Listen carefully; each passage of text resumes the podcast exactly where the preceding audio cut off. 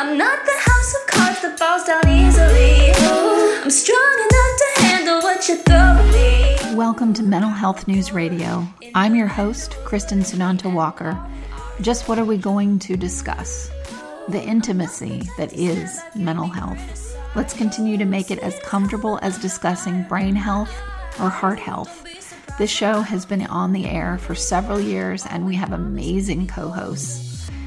And then we created a network of podcasters on mentalhealthnewsradionetwork.com, a place where every possible facet of mental well being can be talked about openly. My show, after several hundred interviews, the format is this intimate, deep, funny, touching, sometimes uncomfortable, but always vulnerable conversations with interesting people. The goal is to have you, our listening family, many of you who have become my good friends, feel as though you are listening in on private conversations. Thank you for tuning in and becoming part of this amazing journey with me and now with our network of podcasters. Just knowing this podcast might be helping any of you realize you are not alone on this journey called being a human being makes doing this podcast worth every second. After all, we promised we'd be cordial. Hi, everyone. This is Kristen Sunanta Walker, host of Mental Health News Radio, and I'm so glad about this guest today because we have so many of you who are struggling with bipolar disorder or you are with someone or someone in your family that has bipolar disorder. So I'm, I'm really excited to talk about and talk with psychotherapist Michael Pipich. Michael, thank you so much for coming on the show. Well, Kristen, thank you very much for having me. It's a pleasure. Absolutely. And you've got a book that I believe is coming out called Owning Bipolar How Patients and Families Can Take Control of Bipolar Disorder. So, when is the book actually going to be out? September 25th. Really looking forward to it. Fantastic. Now, is this your first book or have you written others? This is my first book, and uh, I've done a blog um, uh, posting and uh, writing articles uh, over the past few years. Uh, but this is my first published book, and um, uh, it's it's taken uh, several years to compile the information and the research and experiences through my private practice and people who have contributed their own personal stories through my website, bipolarnetwork.com, and the Bipolar Network Facebook page. And so it's a compilation of all of that uh, information that I've been able to collect over the past few years. So tell our listeners, since there's so many of them that are um, that are in the field as you are, and they're trying to figure out which direction to go in. So they always want to hear someone's personal journey as to why they became um, a psychotherapist or you know a counselor, and I, I want to hear that story from you. But I also want to know why the particular focus on bipolar disorder. Well, sure. Um, my uh, career has spanned over 30 years, uh, starting from when um, I was uh, a therapy intern uh, back in the 1980s.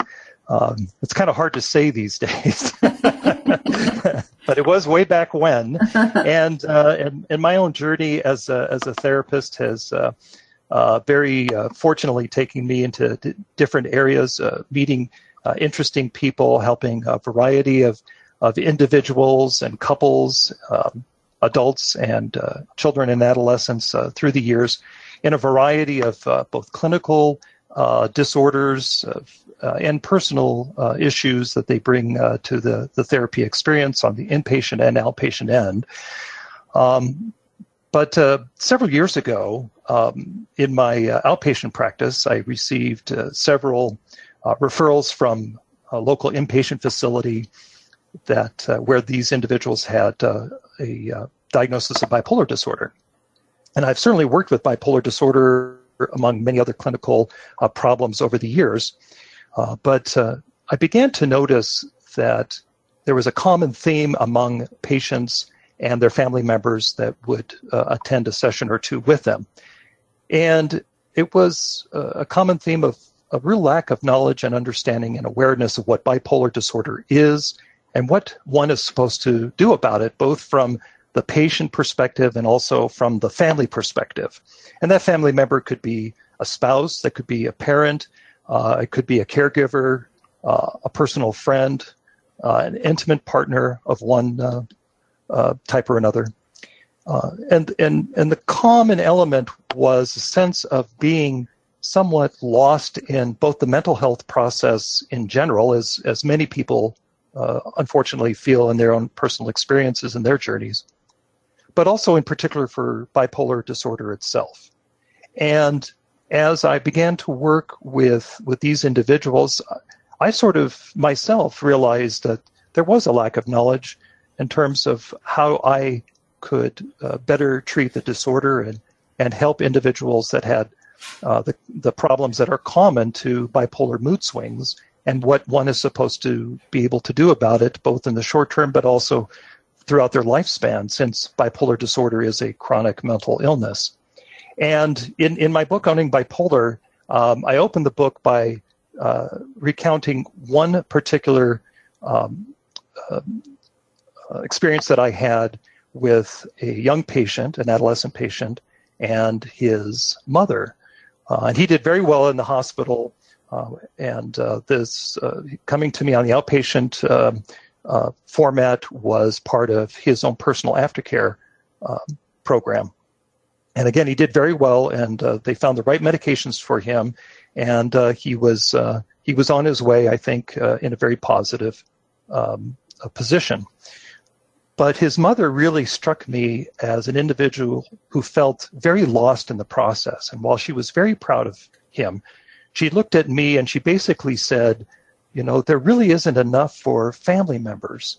and I don't know really where to turn. Now, there are some resources available, of course, but um, to me, the way that she was approaching me and her own um, um, um, sense of desperation really touched me in a very, very deep way.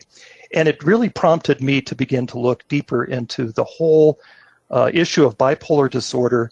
And as I looked deeper into it and I began to review research on the subject and uh, and talk to other professionals and just did my own um, review of the material that was out there and my own personal review of how I was trained to deal with bipolar specifically, um, I began to see that in a very broad and disturbing way, uh, bipolar disorder is frequently misidentified, misdiagnosed, and most disturbingly, mistreated. Mm. And in particular, I found out that the incidence of suicide among people with bipolar disorder is 20, depending on, on the research you find, 20 to 30 times higher than it is among the general population. And again, going, it just kind of prompted me to kind of go deeper into the subject and the research that was available. And as I began to gather this research, it just felt really personally incumbent upon me to to develop a program and uh, for patients and families. And from there, the book sort of organically began to take shape. And the more and more that I looked at my own personal journey, as as you as you uh, pointed out, is is so important. I think for professionals to to understand and to share.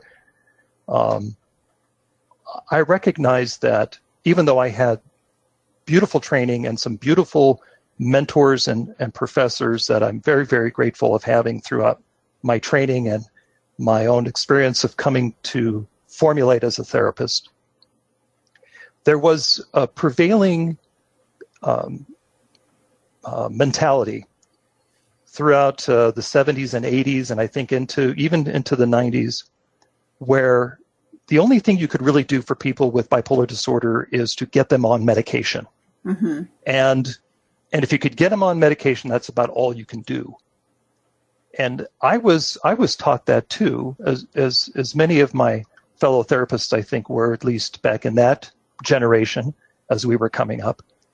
And that always bothered me, but I never really took a, a second look at that concept until more recently, recognizing that there's probably a generation or two of therapists who were sort of given that idea and as a result, it sort of just sort of builds upon itself that therapy itself is is not the answer.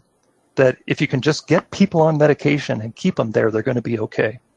Well, my own personal experience of treating bipolar and the, the, the review of the research that, that I put together in, in, in, um, in um, constructing this book uh, led me to believe that while medication is vitally important, it's only a part of what is required for both bipolar patients and their families to have long term success. Mm. And so all of those elements together kind of brought me where I am today. And, and um, I'm very excited about what owning bipolar can do for patients and families, and perhaps also for fellow professionals to, to um, uh, become more enlightened and more educated. And we can all do that, myself included, to be better at recognizing what bipolar is and what to do about it, uh, to bring uh, more uh, comfort and functionality to patients and their families, uh, but even more specifically to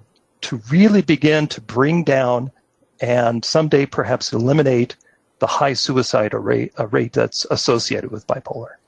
What are some of the uh, misdiagnoses of people that come in and that do actually have bipolar disorder? Uh, most frequently, uh, major depression alone or non bipolar major depression is most commonly um, provided as a diagnosis for somebody who would actually have bipolar disorder but has yet to be diagnosed as such.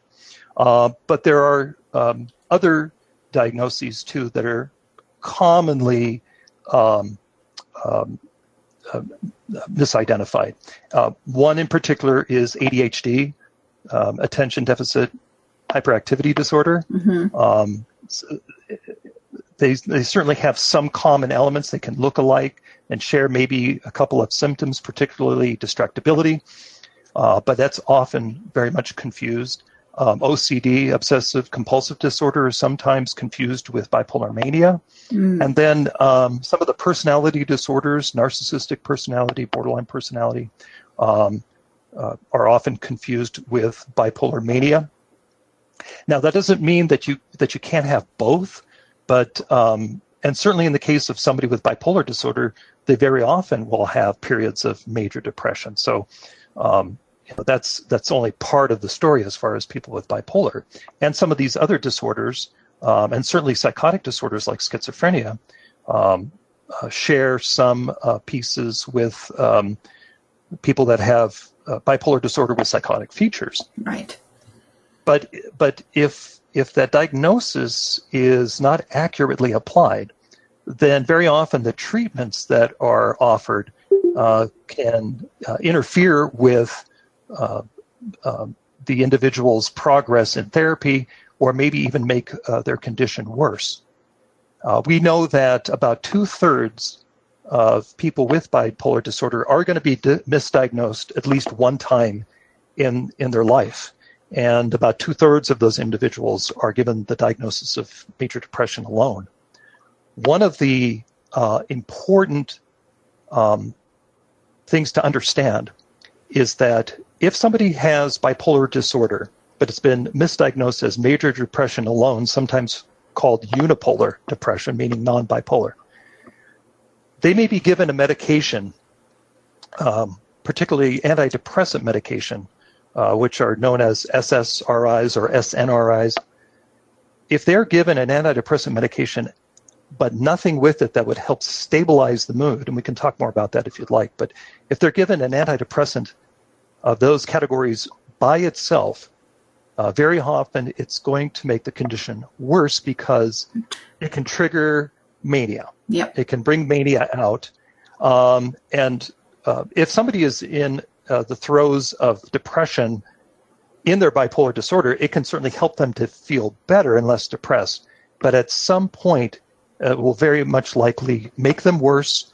And most particularly, it could bring out uh, a manic episode. Right. From, so from other guests, we've heard definitely a mood stabilizer along with um, an SSRI is is one one possible way of treating this um, in a in a correct manner.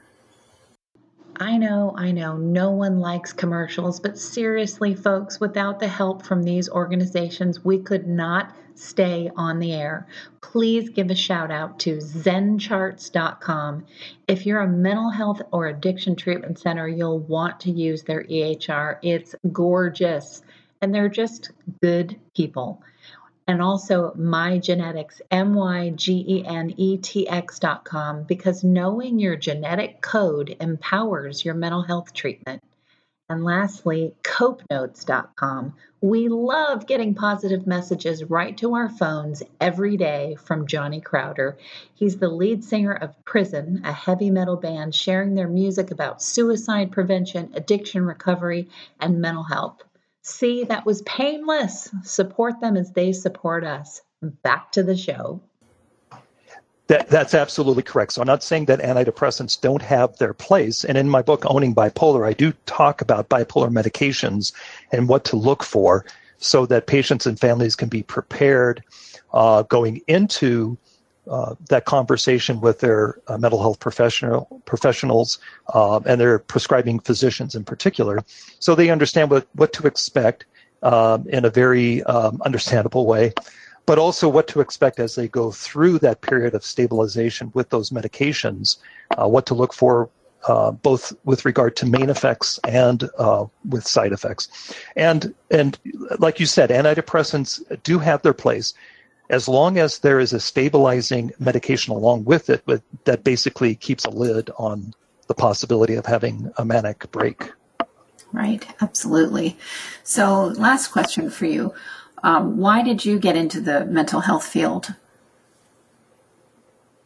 Uh, that's a very good question. And I often think about that and review it uh, from time to time in my own personal life. Um, basically because as um, as a therapist goes forward in his or her career, uh, ultimately you hopefully anyway have your own personal growth and changes in your own life, uh, as well as interesting people that you meet and treat along the way. Some of whom I think may offer uh, a particular challenge to your own ability to kind of assess where you are at your life. Mm-hmm. Not that they're being difficult, but they might present an issue or a particular unique quality that uh, kind of puts you in a in a place where uh, you might review that. Mm-hmm. Uh, for me, I, I think um, certainly as as I was going through my formative years, I tried out uh, in my mind anyway uh, different um, um, career ideas, sort of like what do I want to do when I grow up, kind of thing. Right. and uh, I, I, think I st- my interest in history um, kind of led me to think that, well, what do I want to do if I really enjoy history? Um, and I was particularly good at it in, in school. Um, yeah, compare that to, let's say, math, which I could do fairly well, but didn't really enjoy all that much. Um, and I, I took that into perhaps um, launching a, a, career, a legal career, and becoming a lawyer. Um, so I, I, always had interest in the law and history and how those things developed. But as I got through uh, sort of my senior year in high school and was looking for a major in college, I chose psychology. And only through my uh, psychology program in school, in college, did I recognize that that also is using history um, but at a very personal level in terms of the development of an individual. So I kind of brought those worlds together in my mind mm. and recognized that I was very interested in how people develop and eventually even more uh, interested in terms of how they develop their own personal story and how influences of all kinds, whether it's internal or environmental, shape that individual and bring them to wherever they are in their in, in any point in time in their own life story. Um, and from there, I I, um, I uh, developed a real interest in diagnosis and um, and mental illnesses and how to differentiate one from another, using historical information and clinical information. And those elements, I think, all came together, and I realized that uh, this was uh, where I needed to be in my uh, professional life. Well, good for you. I'm glad that you're here. To have a whole book devoted to just this disorder is certainly a, uh, something that's absolutely needed. Um, there's so much misinformation about bipolar, and so many people I know that have it, and uh, you know, have certainly dealt with a different level of stigma because of that particular diagnosis, which doesn't help anyone with their path to wellness. Oh, you're absolutely correct about that. And, you know, stigma, in my mind, stigma is um, uh, the, perhaps the number one reason, and certainly my experience, I would say that it is, the number one reason why people would avoid treatment.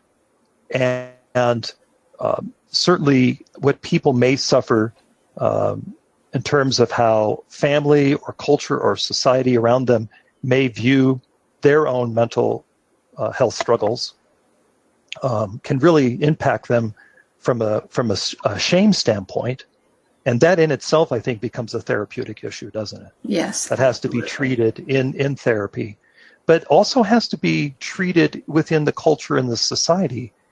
Uh, if we build stronger communities that are more aware of these mental health issues, you know, my mission recently, of course, has been to really bring more awareness around bipolar, but I'm, I'm really impressed by what you're doing and what your network is doing to bring all of these issues in a way that people in the community become more educated, more aware. Um, and you know what? I think there's good people everywhere. Right. But there's also ignorance, and and ignorance, uh, although it has a pretty strong connotation, in itself is not necessarily anybody's fault. Right. Uh, singularly, but certainly we have to, as a larger community, take the responsibility to broaden understanding about what mental illness is in general and what we should all be doing about it together collectively as a community. Absolutely. Um, I keep trying right? to and, I keep trying to say over and over again any any loudspeaker I can get mental health is separate it means something different than mental illness. Neither should be stigmatized, but they are two completely separate phrases. And um, somehow mental health has been targeted as that means that we're talking about illness. Um, and that's not the case. Um, just because you talk about breast health does not mean that you're talking about breast cancer. And that's what's happened with that term mental health. And I just find that utterly fascinating uh, because it should have no no different connotation than brain health or you know and i'm sorry listeners you've heard me get on my soapbox about this before but um, it's just interesting to me that, that that that seems to be intertwined and that isn't fair to either of those phrases. I, I would agree, and and from my point of view, and I know that uh, th- these terms and phrases are changing all the time for one yeah. reason or another, and and sometimes that's a very good thing, and sometimes it's a reaction to how any one singular term, which was once acceptable, is abused and misused and kicked around so much uh, that, right. that it doesn't seem like it makes sense to use it anymore. And I'm I'm uh, you know just as responsible, I think, to some regard of always kind of watching how I say things, which right. um, recognizing that, uh, among other things, uh, uh, these things change all the time, and I want to try to stay on top of it. Um, but I think you're absolutely right. I mean, if we if we interchange the words mental and physical in in some of these things, or at least the concepts, uh, for example, um, uh, it's it's very difficult, and understandably, of course, that anyone who is uh, who has bipolar disorder, or certainly a family member who loves somebody who uh, who has bipolar disorder, uh, thinks of it as a long, uh, lifelong um, uh, illness, uh, a, a, a disorder or a psychological problem, or, or however you want to characterize it. The the lifelong part of that term is more often than not what people really fear, and it's understandable. Nobody wants to be told that they have a condition right. of one sort or another that they have to take care of for the rest of their lives. And certainly when, when it comes to bipolar, that's absolutely true. Uh, but stigma kind of finds its way in there as well. And again, understandably, um, I don't, you know, I, I certainly try to help people. I don't condemn where they're coming from, but it can be very difficult. For example, um, parents, and, and I'm a parent and I understand this very personally, uh, parents never want to be told that their child has has something uh, that they can't outgrow in their life that they can't right. that just won't get better on its own you know um, but th- very often they fear what that label of bipolar disorder is going to mean mean in that young person's life going forward. Right. And what I always try to move the conversation towards, Kristen, is okay, I understand your your concerns and your fears about that label, but it's the disorder that can really destroy that person's life. Not it's the condition itself, not the label. Right. So, so as and I think that all kind of dovetails into what you're saying about what mental health is all about, and that's what we're really trying to achieve. Getting away from that illness model, right. getting away from just this is a disease and this is how we treat it. But yeah, we have to treat it in, a, in an acute way and in a short-term way, which which helps that person to stabilize and get better. But that's not the end of the story. That's the beginning of it. This is about helping an individual and a family unit together, whatever, whoever con- constructs that uh, family or compo- um, composes that family, to thrive in their lives going forward for that generation and for the generations to come. You know, bipolar is a genetic illness. Right. So if if we treat it now within a family in that sense, then we not only help that family to be healthy through its life, but we also help future generations in that same effort. Absolutely. Absolutely. Well, Michael Pipich, thank you so much for coming on the show. Please tell our listeners where they can find out more about you. Um, my uh, sort of general website where you can find all kinds of information, including the book itself, uh, is michaelpipich.com. So that's M I C H A E L P I P I C H.com. Or you can go right to owningbipolar.com. Owningbipolar.com has a lot of information uh, about the book and, and how to find it. Uh, the release date is coming up September 25th. You can also pre-order it if you can't wait. Um, and uh, and again, all that information and reviews about my book that I'm, I'm very uh, touched by. Um, uh, some very uh, uh, tremendous individuals have, have stepped up and endorsed the book, and you can read about it there at owningbipolar.com as well. And um, I, am very excited, and, and, thank you again, Kristen, for uh, taking uh, a part of your show and dedicating to this most important issue. Absolutely, absolutely. And thank you, of course, to our listeners for another edition of Mental Health News Radio. Without good intentions, I heat up and act on my emotions. Thanks so much for listening to Mental Health News Radio. Our podcast can be found on iTunes, Stitcher, and hundreds of other podcast apps, or you can visit our website at mentalhealthnewsradio.com. If you have a question or would like to be a guest, become a podcaster on our network, or join the amazing organizations that help keep us on the air, please email us at info at mhnrnetwork.com. Get ready for that special goodbye from our resident therapy dog Miles, and a special thanks to Emily Sohn for letting us use her incredible song Cordial for our podcast music. Listen to the full song on SoundCloud at emily.sonne. Be surprised when I don't hate on you. After all, we promised we'd be cordial. Sometimes in you I can fight it. Good boy.